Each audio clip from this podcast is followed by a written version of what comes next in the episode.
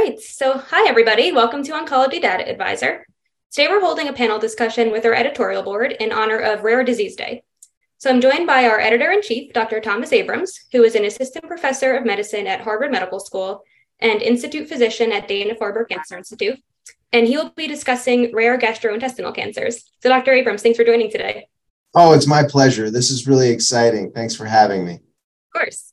We also have Maria Badillo, who is a research nurse manager in the Department of Myeloma Lymphoma at MD Anderson Cancer Center, and she'll be discussing nursing management of mantle cell lymphoma. Maria, thank you for joining as well. Thank you, Kira, for the invitation. Glad to be here. Great. So to start off, Dr. Abrams, would you like to tell us a little bit about the rare gastrointestinal cancers that you see in your practice? Yeah, sure. I mean, GI cancers uh, in general, we have so many. There's such a variety. And there's a a number that are actually quite uncommon, but I think the two that really are great for this panel discussion are talking about cholangiocarcinoma and anal cancer. Uh, both are, you know, I wouldn't call them necessarily rare, but they're uncommon, uh, particularly when you uh, think about them in in uh, um, uh, comparison to say colon cancer and pancreatic cancer, which are much much more common.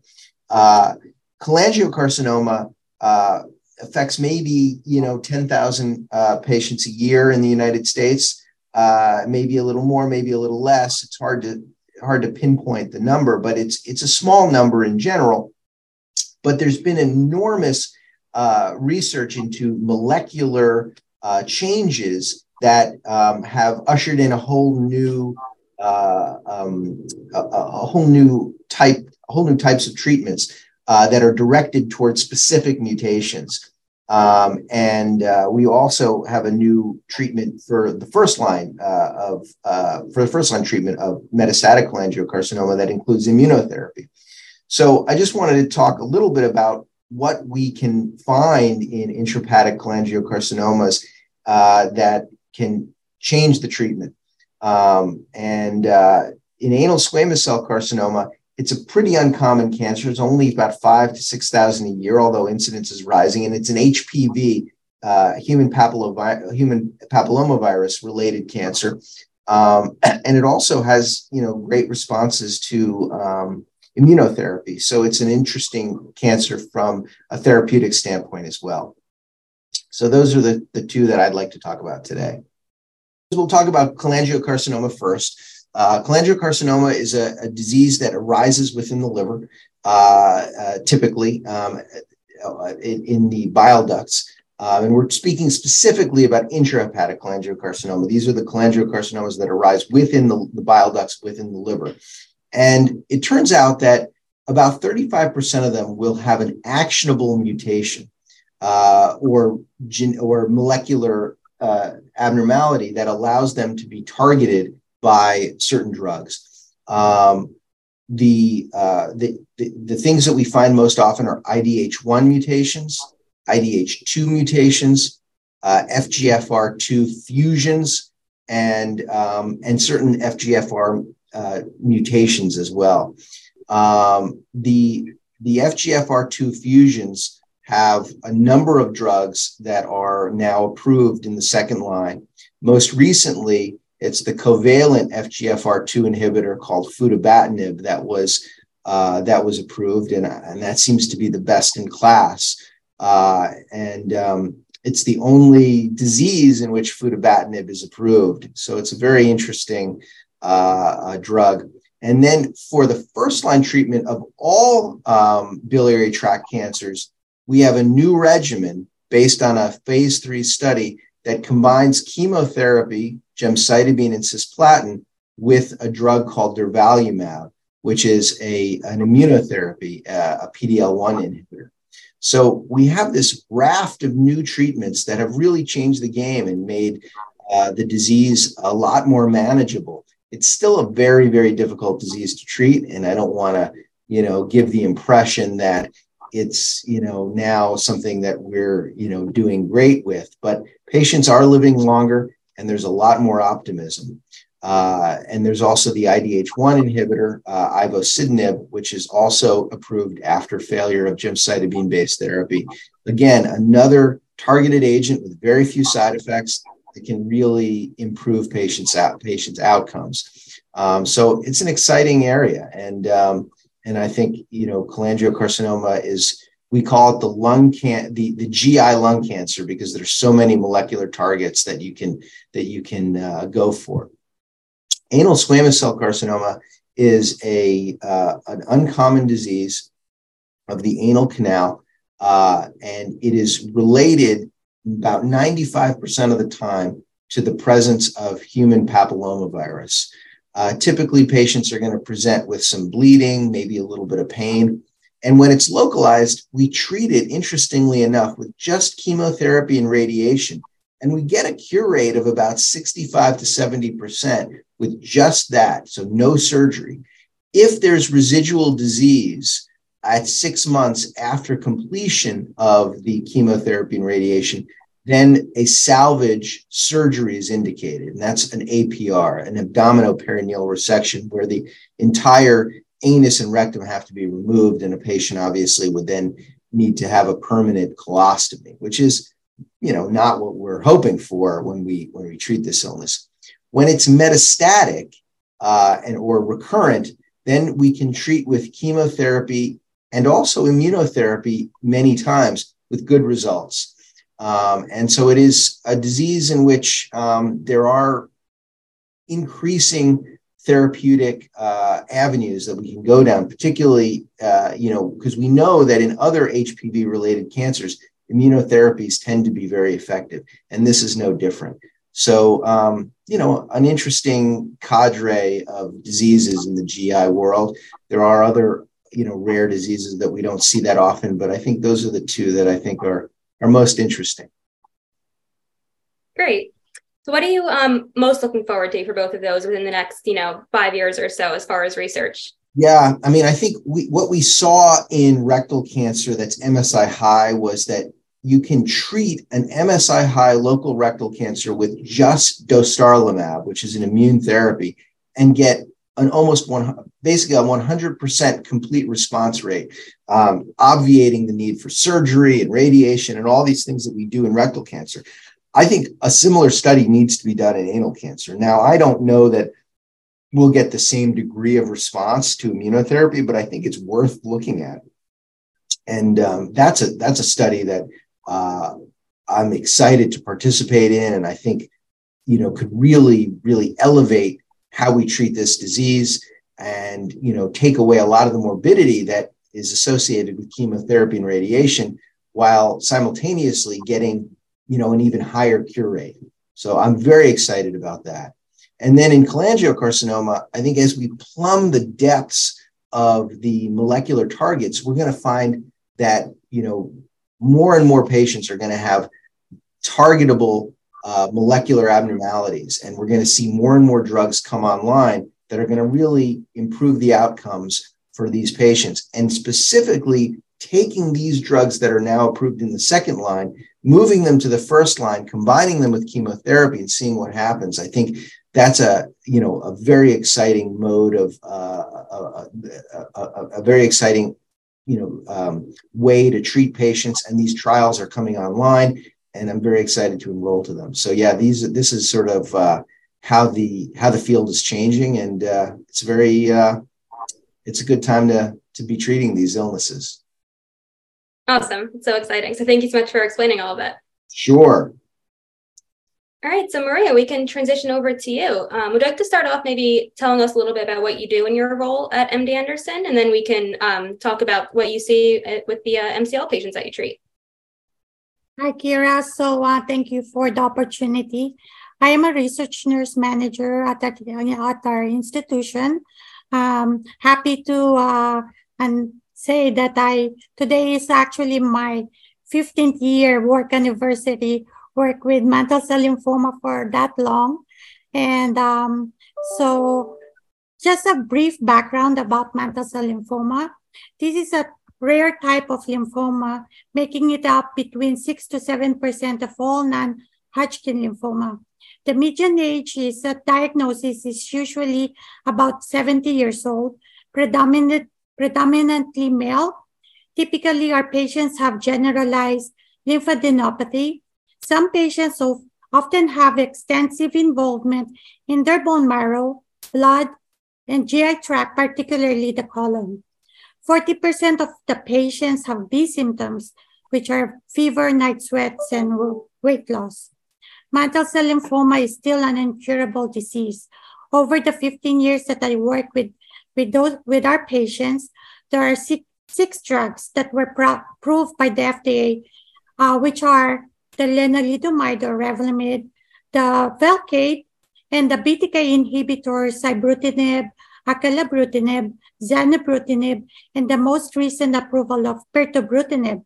Then on July 2020, uh, the FDA granted an accelerated approval to Tecartus, which is the uh, CD19 directed CAR T cell.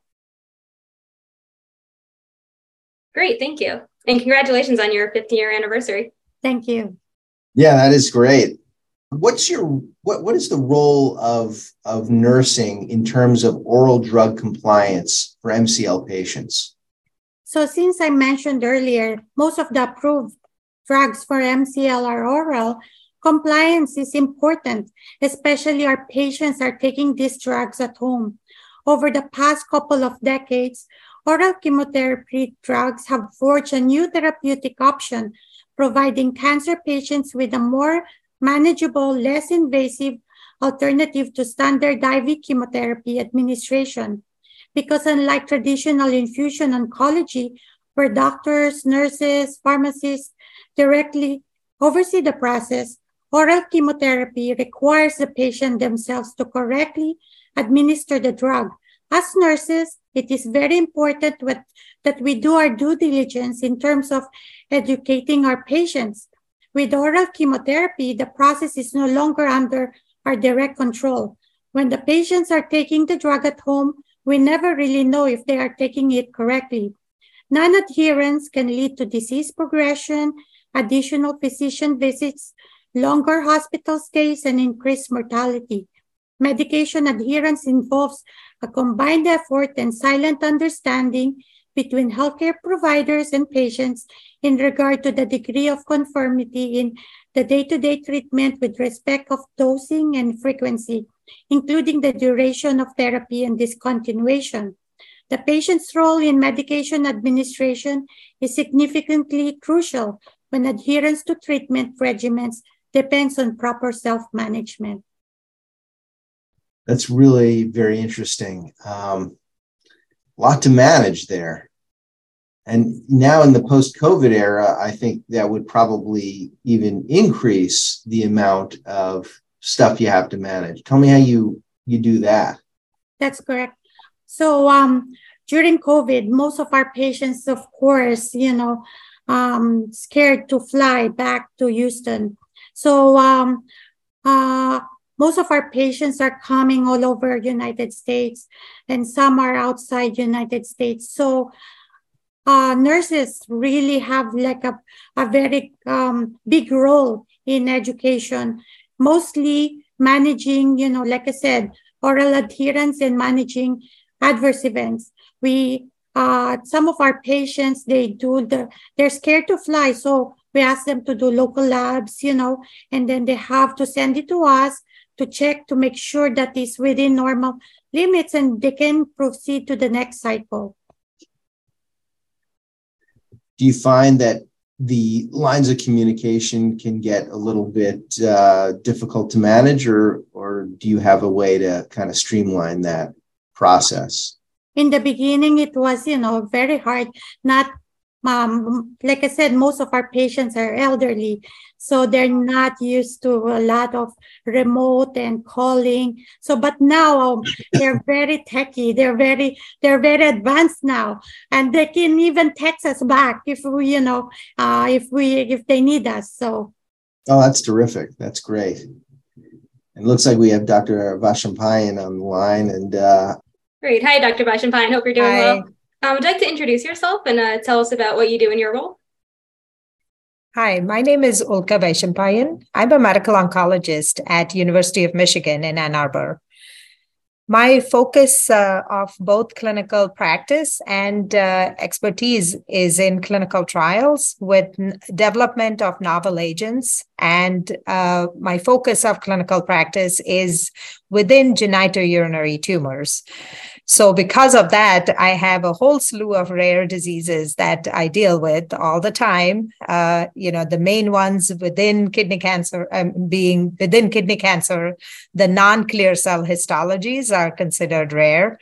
And then there is uh, penile cancer as well as testicular cancer, which is not all that common, but uh, is definitely a very important problem that needs to be addressed. So, what are some of the um, I guess some of the biggest challenges that you see when you're treating these diseases since they're so rare, and then also what's uh, some of you know the exciting research that you've seen lately in them. So most of the time, our biggest uh, sort of priority is to practice evidence-based medicine. Unfortunately, in rare diseases, there are not those large trials that will guide us and give us, you know, adequate information to make those treatment decisions. So that I think is the biggest challenge in these rare diseases.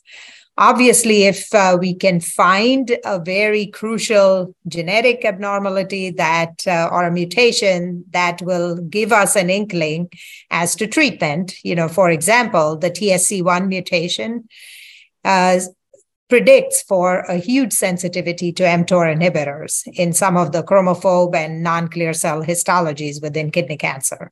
So you know we're making inroads into identifying some of the unique features of each of these tumors that are allowing us to personalize the therapy.